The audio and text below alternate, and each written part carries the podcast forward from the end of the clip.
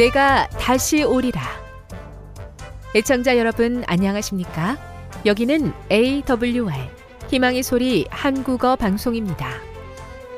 본 방송은 천국 복음을 온 세상에 전파하기 위해 제7일 안식일 예수재림교회가 설립한 세계 방송망입니다.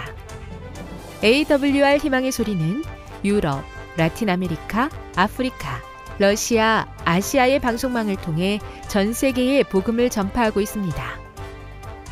AWR 아시아 희망의 소리 방송국은 한국어 방송을 매일 8시간씩 송출하고 있습니다. 희망의 소리 방송은 인터넷과 스마트폰을 통해서도 언제나 청취하실 수 있습니다.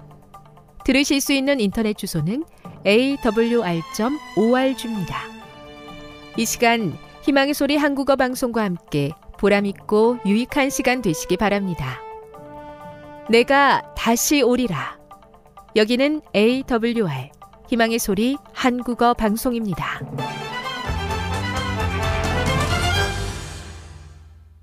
주파수 안내입니다. 괌에서 송출하는 우리 방송은 한국 표준시로 새벽 1시 30분부터 2시 30분까지 11,755kHz로 새벽 2시 30분부터 3시 30분까지 3시 30분부터 4시 30분까지 15,530kHz로 새벽 5시부터 6시까지 9,890kHz로 4회에 걸쳐 송출하고 있습니다.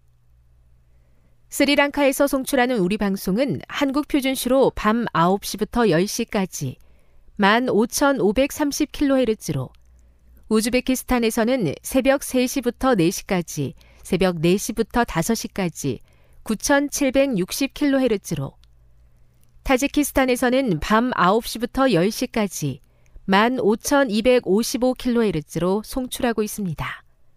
애청자 여러분의 많은 청취 바랍니다.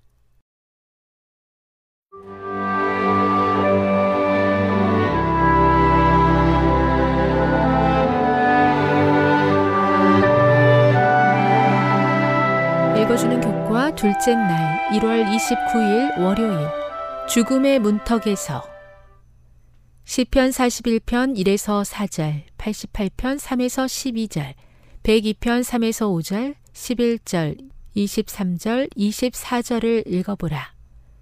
이 구절들은 어떤 경험을 묘사하고 있는가? 그대는 이곳에 언급된 내용의 어떤 점을 공감할 수 있는가?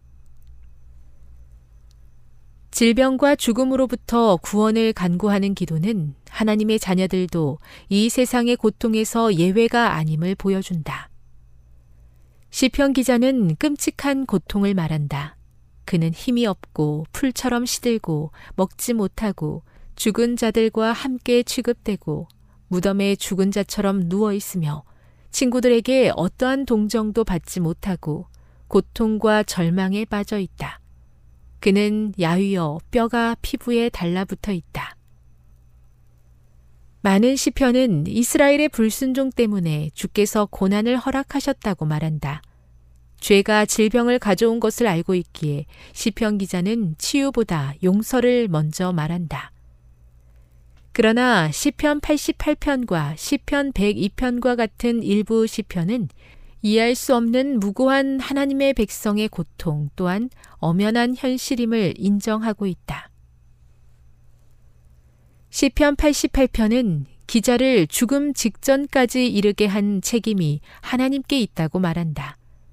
그러나 주님이 그 주권으로 고난을 허락하신 것이라면 평안하게 회복하시는 것 또한 그분의 주권 아래 있으므로 대담한 불평을 쏟아낸다고 하더라도 이런 탄식 또한 분명 믿음의 행위라는 점에 유의하자.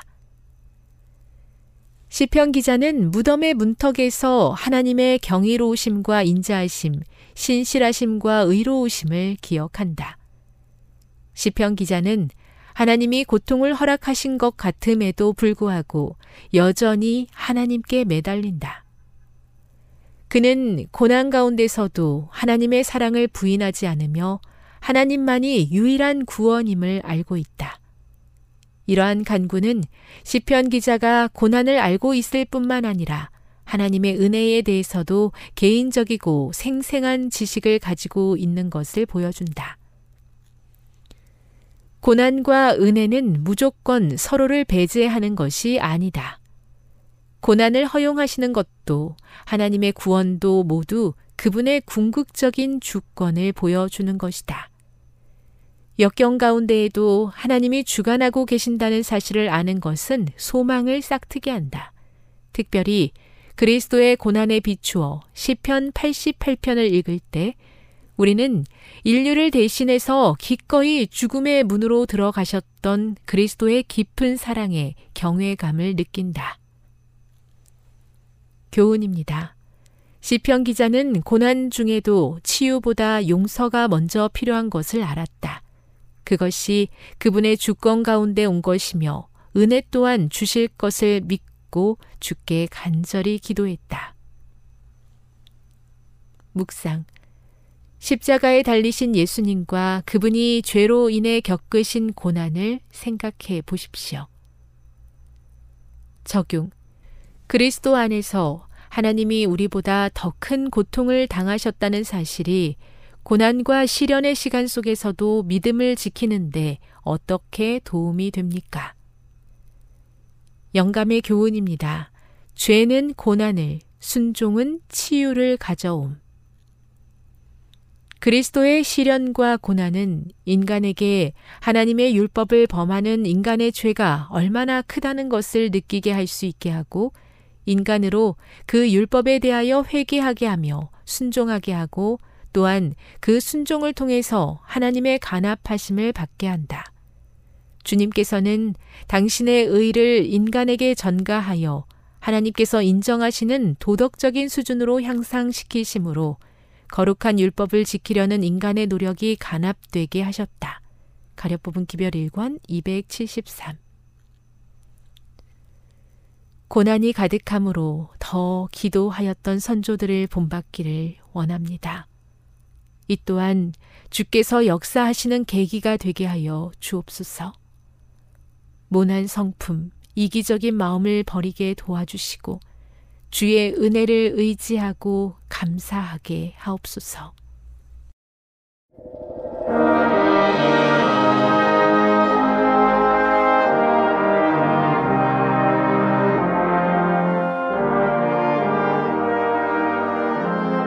희망의 소리 청취자 여러분 안녕하십니까? 신명기 다시 읽기 네 번째 시간입니다. 오늘은 신명기 6장에서 11장까지 쉐마 즉 언약을 지키기 위한 과거에 고온 교훈 첫 번째 시간입니다. 신명기 5장은 불 가운데 들리는 소리였습니다. 그 소리의 내용이 십계명이었습니다. 그리고 신명기 12장에서 26장은 호랩산 언약의 내용인 십계명의 실천 상황을 삶에 적용하도록 세세히 풀어놓은 해설입니다. 그리고 그 끝에 첨부된 신명기 26장에서 28장은 언약을 공식적으로 비준하는 역할을 합니다. 그런데 하나님께서 불 가운데 들려주신 법의 정수인 십계명은 이스라엘 민족의 삶에서 반드시 생활화되어야 합니다. 그렇지 않으면 언약 백성으로서의 의미가 사라집니다. 하나님은 하나님의 법을 행하며 세상 속에서 하나님의 영광을 드러내는 백성을 세우기를 소망하십니다. 이들을 통하여 하나님의 나라를 세상에 드러내기를 소망하셨습니다. 그런데 출애굽 9세대가 언약의 법의 정수인 십계명을 삶 속에 실현하는 것에 실패하고 광야에서 죽어갔습니다. 모세는 하나님의 영감을 받아 신세대를 새 언약의 백성으로 세우며 이들에게 다시 언약의 법의 정수인 십계명을 제시하고 그 법이 삶이 되어야 할 것을 전합니다. 그런데 구세대와 신해산에서 맺은 언약과 신세대와 모압 형제에서 맺은 언약의 형식은 차이점이 있습니다. 구세대의 언약을 다루는 출애굽기는 십계명, 즉 출애굽기 20장에 이어 바로 십계명을 삶으로 만드는 구체적인 적용법을 21장에서 23장에 배치했습니다. 그런데 신세대는 구세대의 실패를 따르지 않기 위해 모세는 하나님의 영감으로 십계명과 십계명 적용법 사이에 중요한 요소를 집어넣었습니다. 즉 신명기 5장 10계명과 신명기 12장에서 26장까지 적용법 사이에 6장에서 11장까지 쉐마를 넣었습니다. 이 쉐마가 필요한 이유는 무엇입니까? 첫 번째, 십계명이 마음에 새겨지기 위해서 즉 머리에서 마음으로 지식에서 삶이 되기 위해서입니다. 출애굽 9세대의 실패를 바탕으로 모세는 하나님의 법인 십계명이 마음에 새겨지는 길을 이루기 위해서 쉐마 이스라엘을 말하고 있습니다. 이 속에는 마음을 지키는 길이 들어 있습니다. 신명기 5장에 주어진 삶의 근본이 되는 십계명을 귀로 듣고 그 들은 것을 머리에서 마음으로 옮기는 것이 바로 신명기 12장에서 26장입니다.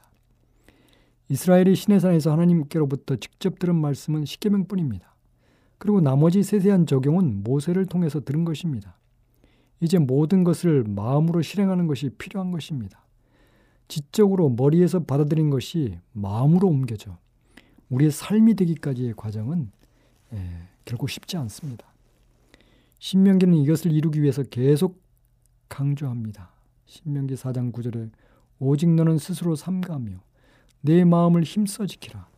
그래 내가 눈으로 본 그 일을 잃어버리지 잊어버리지 말라.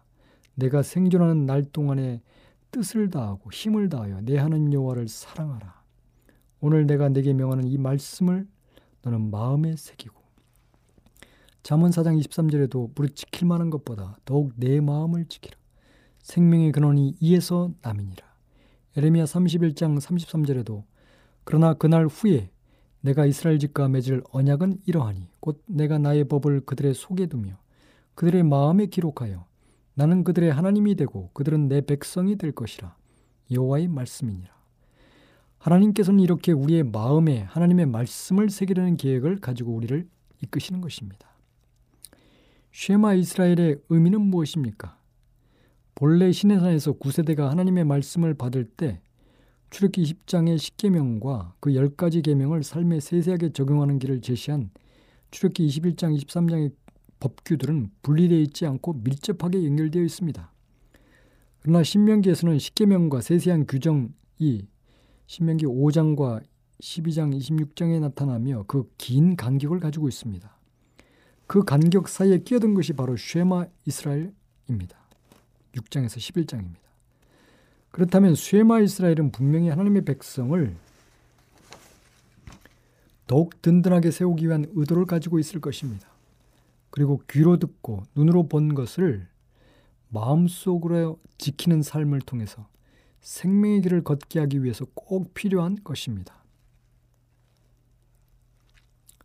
먼저 토라 의 목적이 무엇인지, 십계명을 신실하게 준, 준수하면 어떤 일이 발생하신, 발생할 것인지를 신명기 6장 1절에 3절에서 먼저 다루고 있습니다. 이는 곧 너희 하나님 여호와께서 너희에게 가르치라고 명령하신 명령과 규례와 법도라. 너희가 건너가서 차지할 땅에서 행할 것이니 곧 너와 내 아들과 내 자손들이 평생에 내 하나님 여호와를 경외하며 내가 너에게 명한 그 모든 규례와 명령을 지키게 하기 위한 것이며 또 내 나를 장구하게 하기 위한 것이라. 이스라엘아 듣고 삼가 것을 행하라. 그리하면 내가 복을 받고 내 조상의 하나님 여호와께서 내게 허락하신 것 같이 적과 꿀이 흐르는 땅에서 내가 크게 번성하리라. 이것은 하나님의 법이 결코 강압적인 의도가 아니라는 것입니다. 이 법은 하나님을 위해서도 이스라엘을 속박하기 위해 주신 것도 아니고 이스라엘의 행복과 번성과 복을 위해 주셨다는 하나님의 진심을 드러내고 있습니다. 이어 쉐마의 중심 내용이 무엇인지 밝히고 있습니다. 신명기 6장 4절 5절입니다. 이스라엘아 들으라 우리 하나님 여호와는 오직 유일한 여호와시니 너는 마음을 다하고 뜻을 다하고 힘을 다하여 내 하나님 여호와를 사랑하라. 마음은 심장을 의미하며 뜻은 영혼을, 힘은 능력을 뜻합니다. 즉, 한 사람의 모든 것을 다해 하나님을 사랑하라고 하십니다. 그리고 이렇게 사랑하면 어떻게 되는가를 제시합니다. 신명기 6장 6절에서 9절입니다. 오늘 내가 내게 명하는 이 말씀을 너는 마음에 새기고 내 자녀에게 부지런히 가르치며 집에 앉았을 때에든지 길을, 길을 갈 때든지 누웠을 때에든지 일어날 때에든지 이 말씀을 강론할 것이며 너는 또 그것을 내 손목에 메어 기호를 삼으며 내 미간에 붙여 표를 삼고 또 내 집 문설주와 바깥문에 기록할지니라. 즉 주야로 말씀을 묵상하는 삶을 살, 살라고 권면하십니다.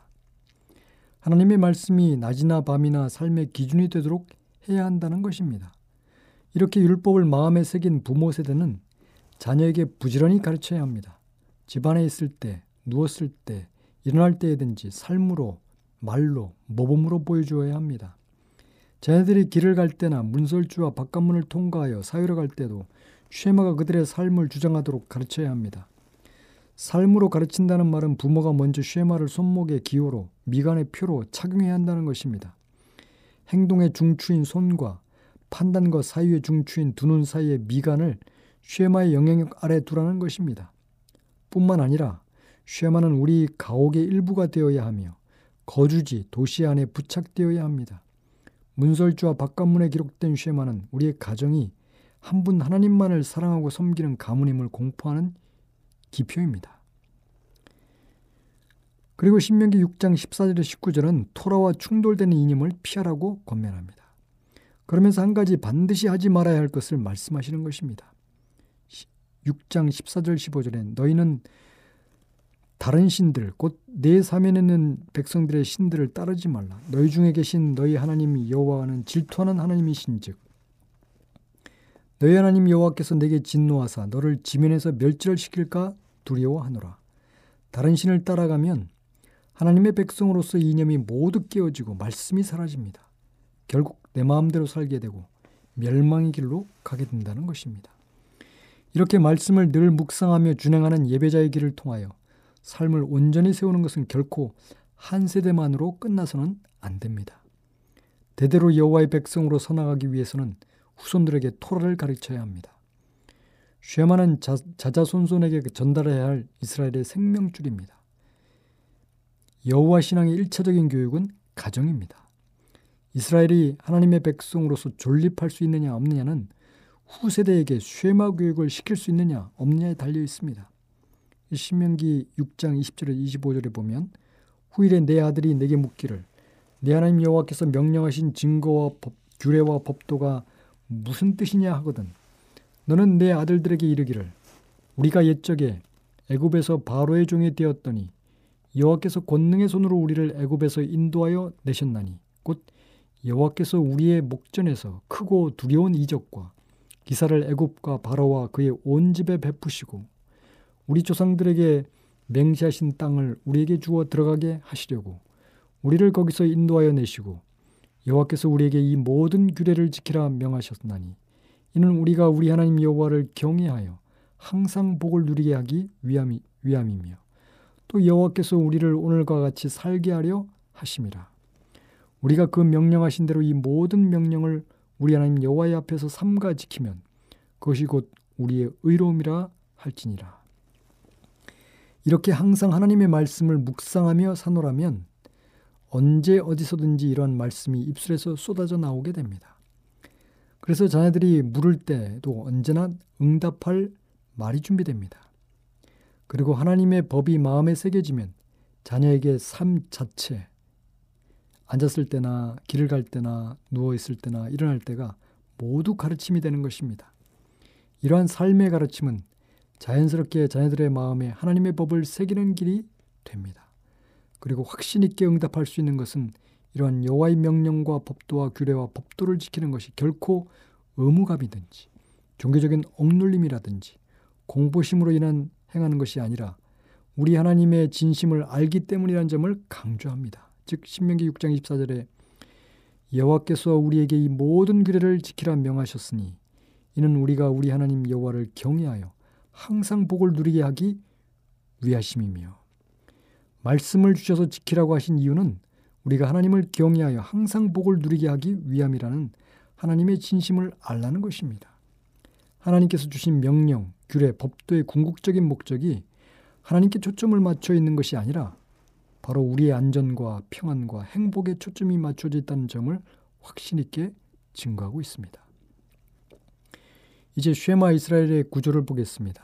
신명기 6장에서 11장까지의 예, 예, 쉐마 이스라엘의 정신은 예, 그 시작이 신명기 6장에서 시작합니다. 그리고 11장은 쉐마의 마지막인데 이 동일한 이 쉐마의 말씀을 가지고 이 부분을 마감하고 있습니다. 쉐마의 서론인 6장과 쉐마의 결론인 11장을 비교해 보면 동일한 것이 반복되고 있다는 것을 알 수 있습니다. 쉐마의 서론인 신명기 6장은 1절에 보면 여호와께서 너에게 가르치라고 명하신 명령과 규례와 법도라 너희가 건너가서 차지할 땅에 행할 것이니 11장 1절에도 내 하나님 여호와를 사랑하여 그가 주신 책무와 법도와 규례와 명령을 항상 지키라. 신명기 6장 2절 3절에는 이스라엘의 삼가 듣고 삼가 그것을 행하라. 그리하면 내가 복을 받고 젖과 꿀이 흐르는 땅에서 내가 크게 번성하리라. 신명기 11장 2절 9절에도 너에게 명하는 모든 명령을 지키라. 그리하면 너희가 강성할 것이요 젖과 꿀이 흐르는 땅에서 너의 날이 장구하리라. 똑같습니다. 신명기 6장 4절 5절에도 너는 마음을 다하고 뜻을 다하여 내 하나님 여호와를 사랑하라. 신명기 11장 13절에도 너희 하나님 여호와를 사랑하여 마음을 다하고 뜻을 다하여 섬기면 그다음에 신명기 6장 10절 13절에도 풍성한 소출을 주시겠다고 약속하셨고 신명기 11장 14절 15절에도 풍성한 소출을 주겠다고 약속하셨습니다. 신명기 6장 14절 15절에도 사면에 있는 백성의 신들을 따르지 말라. 너를 지면에서 멸절시킬까 두려워하노라. 이렇게 말씀하셨는데 신명기 11장 16절 17절에도 다른 신을 섬기며 그것에게 절함으로 땅에서 속히 멸망할까 하노라. 이렇게 말씀하셨습니다. 신명기 6장 6절 9절에도 오늘 내가 내게 명하는 이 말씀을 너는 마음에 새기고 신명기 11장 18, 20절에도 나의 이 말을 너의 마음과 뜻에 두고 신명기 6장 16절 24절에도 이는 우리가 우리 하나님 여호와를 경외해 항상 복을 누리게 하기 위함이며 신명기 11장 21절 24절에도 그리하면 여호와께서 너희 조상에게 주리라고 맹세하신 땅에서 너희의 날 날이 너희 자녀의 날이 많아서 한, 하늘이 땅을 덮는 것 가품 같으리라 이렇게 이처럼 쉐마의 서론인 신명기 6장의 쉐마의 정신과 결론인 신명기 11장의 쉐마의 정신은 똑같습니다.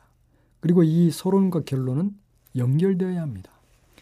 이렇게 이것이 연결될 때 신명기 12장에서 26장까지 세세하게 규정된 삶의 길들을 지키며 하나님께서 주신 땅을 복되게 만드는 세상을 열어갈 수 있기 때문에 그렇습니다. 이 쉐마의 정신, 이 쉐마의 말씀이 우리의 마음판에 새겨질 때 하나님이 약속하신 축복이 우리의 것이 될 수 있습니다. 그러므로 우리의 가정에서 먼저 이 쉐마의 가르침을 실천해야 합니다. 우리 부모가 먼저 말씀을 마음에 새기고 자녀에게 삶으로 그이 어, 쉐마의 말씀을 가르칠 때 이 하나님의 말씀이 가정에서 그 다음 세대로 계속해서 전수되면서 하나님을 경외하는 백성이 되어가게 될 때 하나님의 약속이 성취될 것입니다. 지금 여러분께서는 AWR 희망의 소리 한국어 방송을 듣고 계십니다.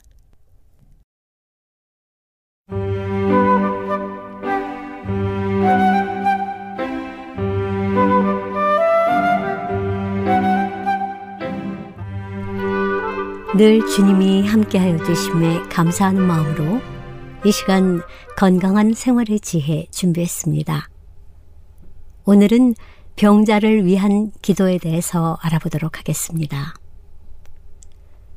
성경은 항상 기도하고 낭망치 말아야 될 것이라고 말합니다.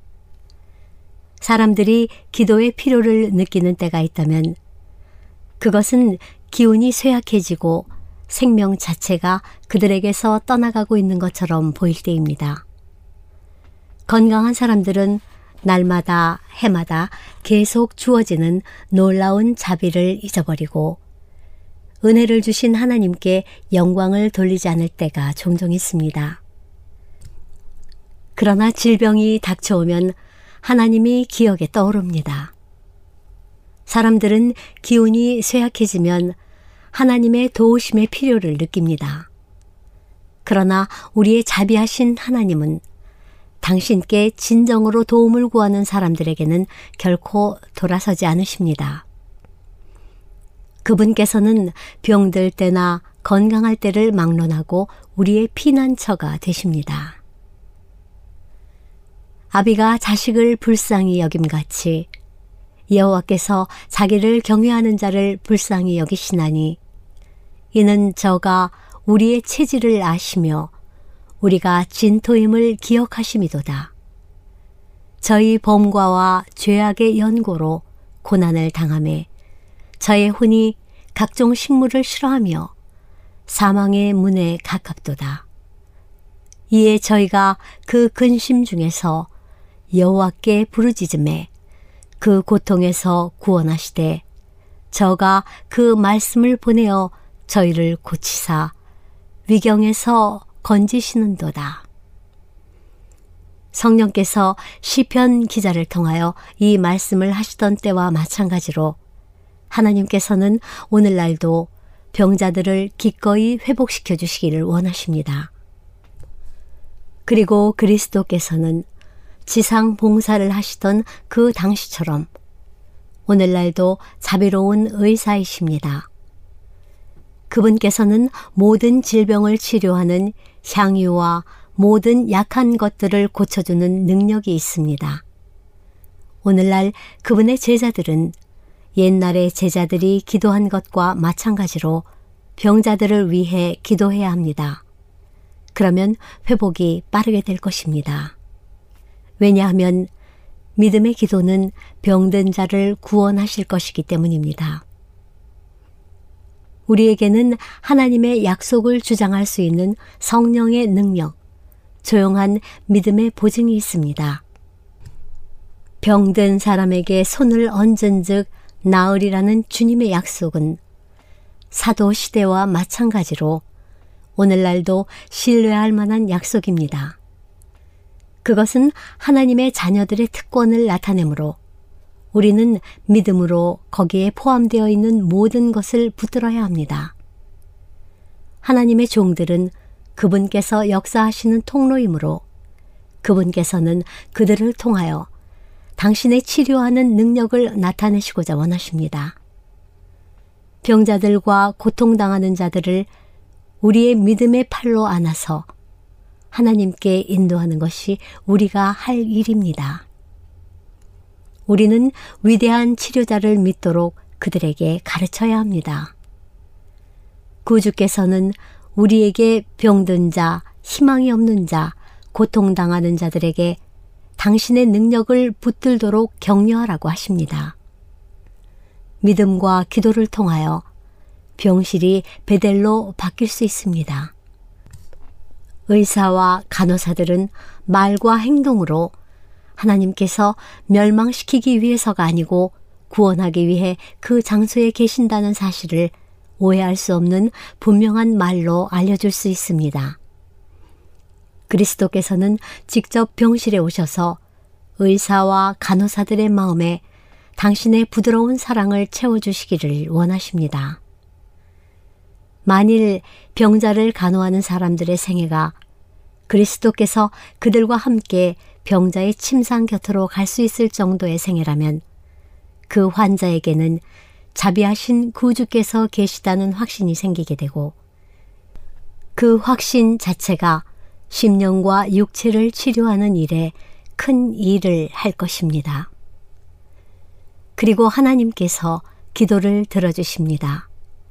그리스도께서 내 이름으로 무엇이든지 내게 구하면 내가 시행하리라고 말씀하셨습니다. 사람이 나를 섬기면 내 아버지께서 저를 귀히 여기시리라고도 말씀하셨습니다. 만일 우리가 그분의 말씀을 따라서 생활하면 그분께서 하신 모든 귀한 약속이 우리에게 성취될 것입니다. 우리는 그분의 긍휼을 입을 자격이 없지만 우리 자신을 그분께 바치면 그분께서 받아주십니다. 그분께서는 당신을 따르는 사람들을 위해 그리고 그들을 통하여 일하실 것입니다. 그러나 우리가 그분의 말씀을 순종하면서 생활할 때에라야 그분의 약속의 성취를 주장할 수 있습니다.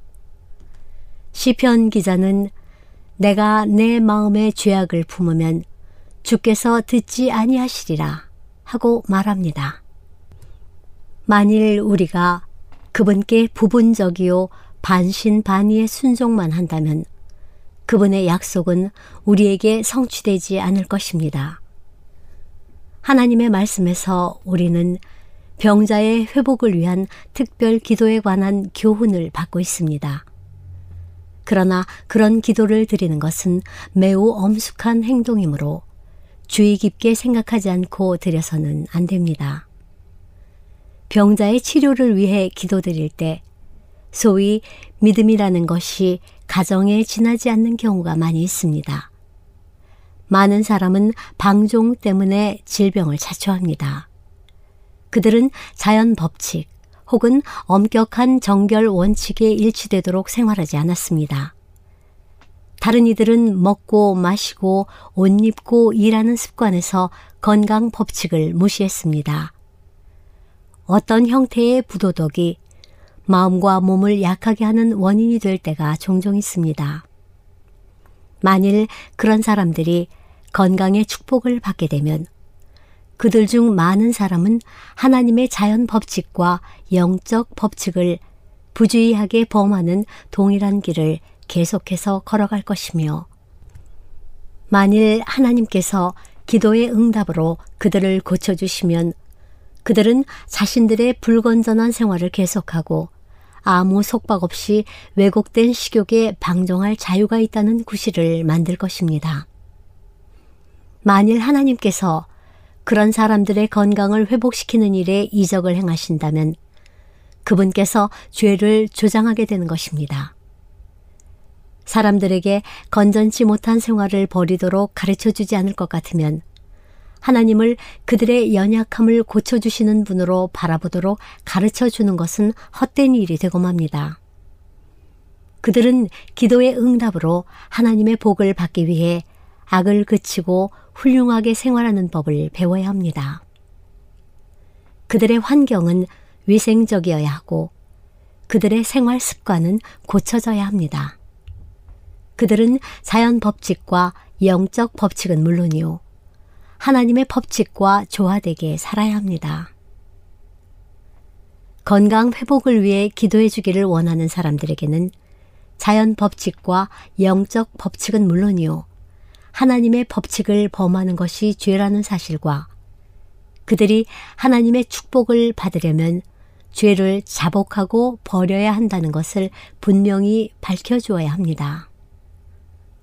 지금까지 건강한 생활의 지혜였습니다.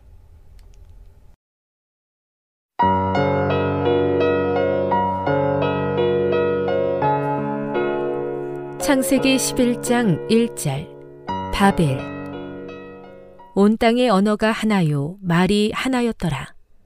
이에 그들이 동방으로 옮기다가 신할 평지를 만나 거기 거류하며 서로 말하되 자 벽돌을 만들어 견고히 굽자 하고 이에 벽돌로 돌을 대신하며 역청으로 진흙을 대신하고 또 말하되 자 성읍과 탑을 건설하여 그 탑 꼭대기를 하늘에 닿게 하여 우리 이름을 내고 온 지면에 흩어짐을 면하자 하였더니 여호와께서 사람들이 건설하는 그 성읍과 탑을 보려고 내려오셨더라. 여호와께서 이르시되 이 무리가 한 족속이요 언어도 하나이므로 이같이 시작하였으니 이후로는 그 하고자 하는 일을 막을 수 없으리로다.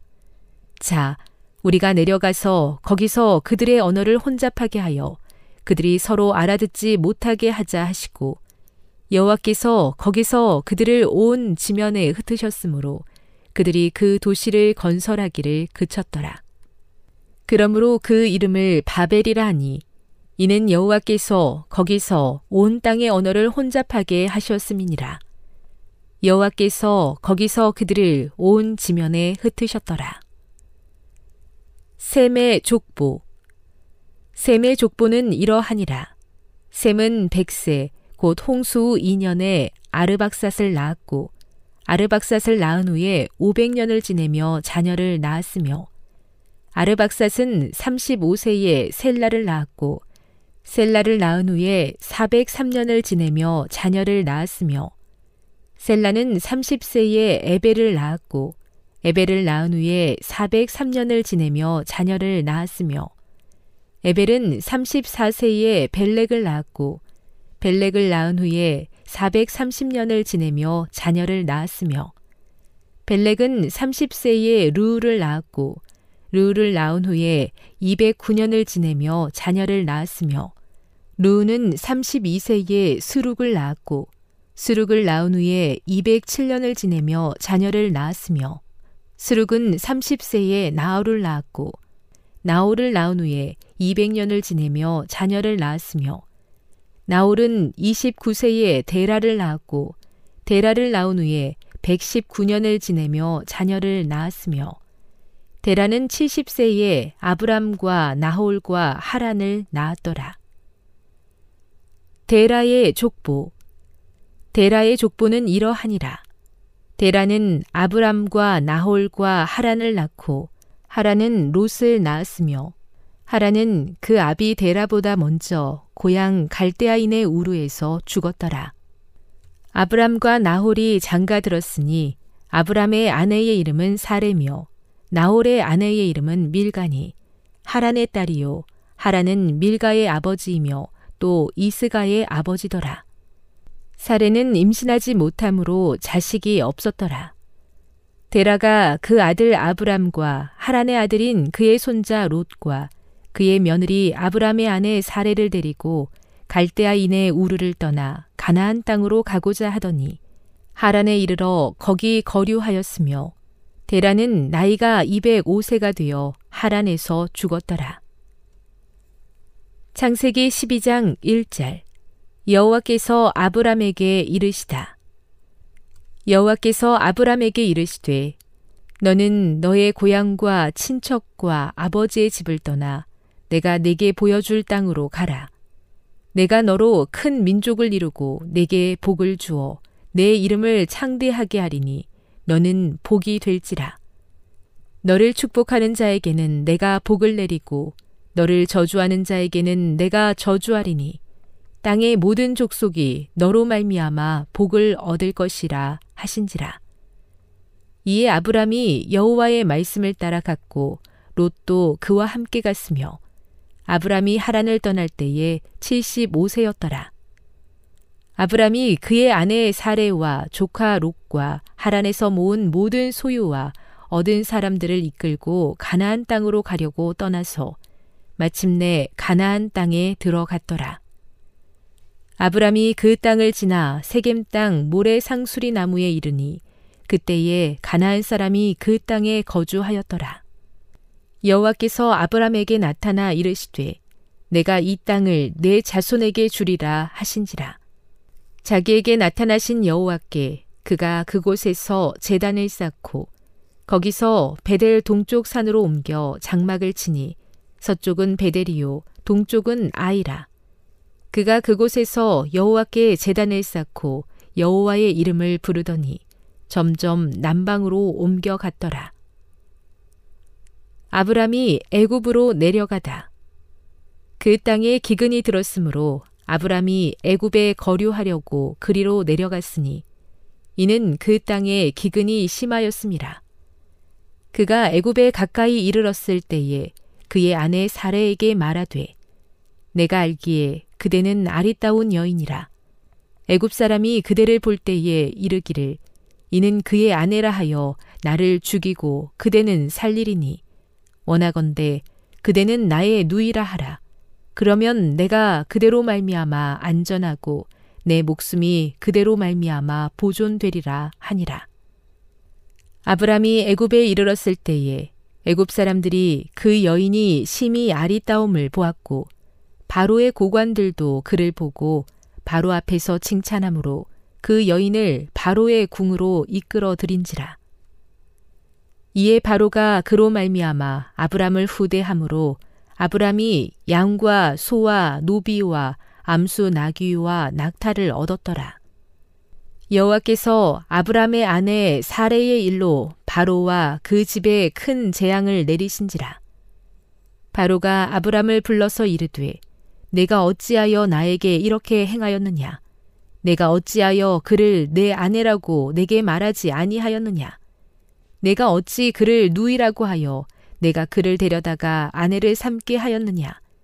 내 아내가 여기 있으니 이제 데려가라 하고 바로가 사람들에게 그의 일을 명함에 그들이 그와 함께 그의 아내와 그의 모든 소유를 보내었더라. 창세기 13장 1절 아브람과 롯이 서로 떠나다. 아브람이 애굽에서 그와 그의 아내와 모든 소유와 롯과 함께 네겝으로 올라가니 아브람에게 가축과 은과 금이 풍부하였더라. 그가 네게부에서부터 길을 떠나 베델에 이르며 베델과 아이 사이 곧 전에 장막 쳤던 곳에 이르니 그가 처음으로 재단을 쌓은 곳이라. 그가 거기서 여호와의 이름을 불렀더라. 아브람의 일행 롯도 양과 소와 장막이 있으므로 그 땅이 그들이 동거하기에 넉넉하지 못하였으니 이는 그들의 소유가 많아서 동거할 수 없었음이니라. 그러므로 아브람의 가축의 목자와 롯의 가축의 목자가 서로 다투고 또 가나안 사람과 브리스 사람도 그 땅에 거주하였는지라. 아브람이 롯에게 이르되 우리는 한 친족이라. 나나 너나 내 목자나 네 목자나 서로 다투게 하지 말자. 내 앞에 온 땅이 있지 아니하냐. 나를 떠나가라. 내가 좌하면 나는 우하고 내가 우하면 나는 좌하리라. 이에 롯이 눈을 들어 요단 지역을 바라본즉 소알까지 온 땅에 물이 넉넉하니 여호와께서 소돔과 고모라를 멸하시기 전이었으므로 여호와의 동상 같고 애굽 땅과 같았더라. 그러므로 롯이 요단 온 지역을 택하고 동으로 옮기니 그들이 서로 떠난지라. 아브람은 가나안 땅에 거주하였고 롯은 그 지역의 도시들에 머무르며 그 장막을 옮겨 소돔까지 이르렀더라. 소돔 사람은 여호와 앞에 악하며 큰 죄인이었더라. 아브람이 헤브론으로 옮기다. 롯이 아브람을 떠난 후에 여호와께서 아브람에게 이르시되 너는 눈을 들어 너 있는 곳에서 북쪽과 남쪽 그리고 동쪽과 서쪽을 바라보라. 보이는 땅을 내가 너와 내 자손에게 주리니 영원히 이르리라.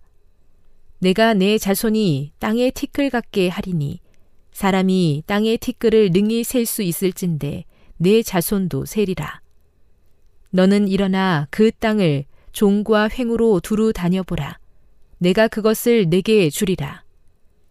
이에 아브람이 장막을 옮겨 헤브론에 있는 마물의 상수리 수풀에 이르러 거주하며 거기서 여호와를 위하여 제단을 쌓았더라.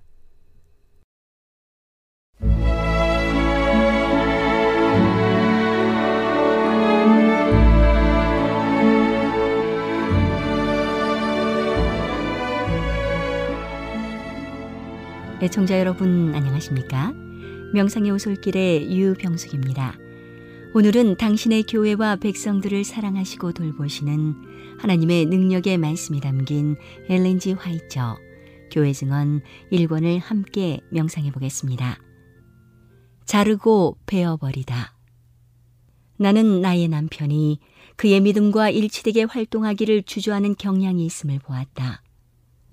그 자신의 상황에 대한 두려움과 걱정이 그를 소심한 사람이 되게 했다. 그는 외관을 보고 육체의 불유쾌한 감정을 본다.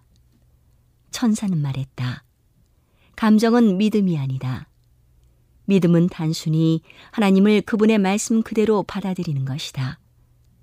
나는 남편이 하나님의 이름과 능력으로 질병을 저항하고 자신의 의지력으로 그의 빈약한 감정을 초월해야 할 것을 보았다. 그는 이스라엘 하나님의 이름과 능력으로 그의 자유를 주장해야 한다. 그는 할 수 있는 대로 자기 자신에 관하여 생각하고 이야기하지 말아야 한다. 그는 즐겁고 행복해야 한다. 나는 이전에 여러 차례 본 바와 같이 1865년 12월 25일에 F 목사가 잘못이 있다고 생각하는 자에게 조급하고 냉혹한 태도를 취함으로 빈번히 실수를 범하고 많은 손해를 끼쳐온 것을 보았다. 나는 그의 사업이 새 지역에서 일하는 사업이라는 것과 그가 사람들을 취급하면서 조급한 정신을 나타내고 인내력과 판단력이 부족하여 일단의 사람을 현대 진리로 이끌었을 때 그들을 훈계하는 일에 자격을 갖추지 못했으므로 이 일을 다른 사람에게 맡겨야 할 것임을 때때로 보았다. 나는 여기서 F 형제의 상황에 대하여 본바를 알려주기 위하여 1865년 12월 26일에 그를 위하여 기록한 증언을 제시하고자 한다. 그 이유는 그 증언 중 대부분이 일반적 적용이 가능한 것이고 또한 그가 어떤 증언에도 반응을 나타내지 않고 다만 주님께서 그 이상을 통하여 나의 남편을 자르고 베어버리는 데 대하여 책망하셨다고 말하고 있을 뿐이었기 때문이다.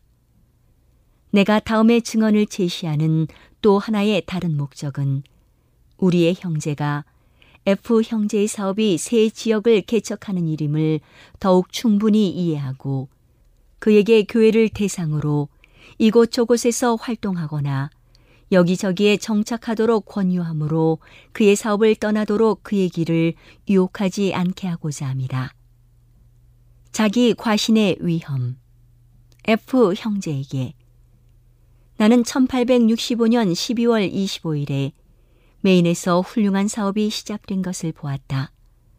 특별히 앤드루스 형제와 그대 자신의 노력의 결과로 얻은 일단의 사람이 있는 활동의 장소가 나에게 제시되었는데 그곳에서는 사람들이 예배당을 지음으로써 진리에 대한 그들의 관심과 사랑을 나타내었다.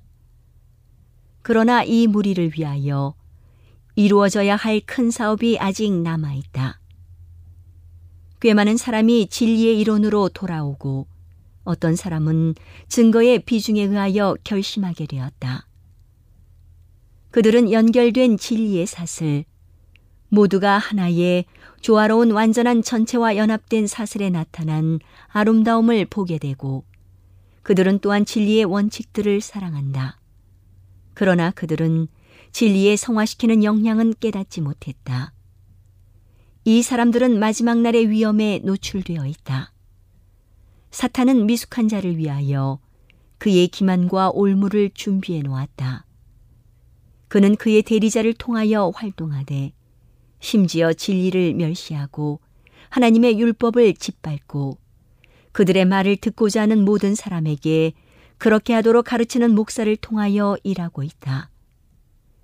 인기 없는 진리를 받아들인 이 무리는 그들이 하나님을 신뢰하고 그들이 공언하는 진리에 의하여 거룩함을 입는 한 안전할 것이다. 그들은 중요한 계단을 밟았다.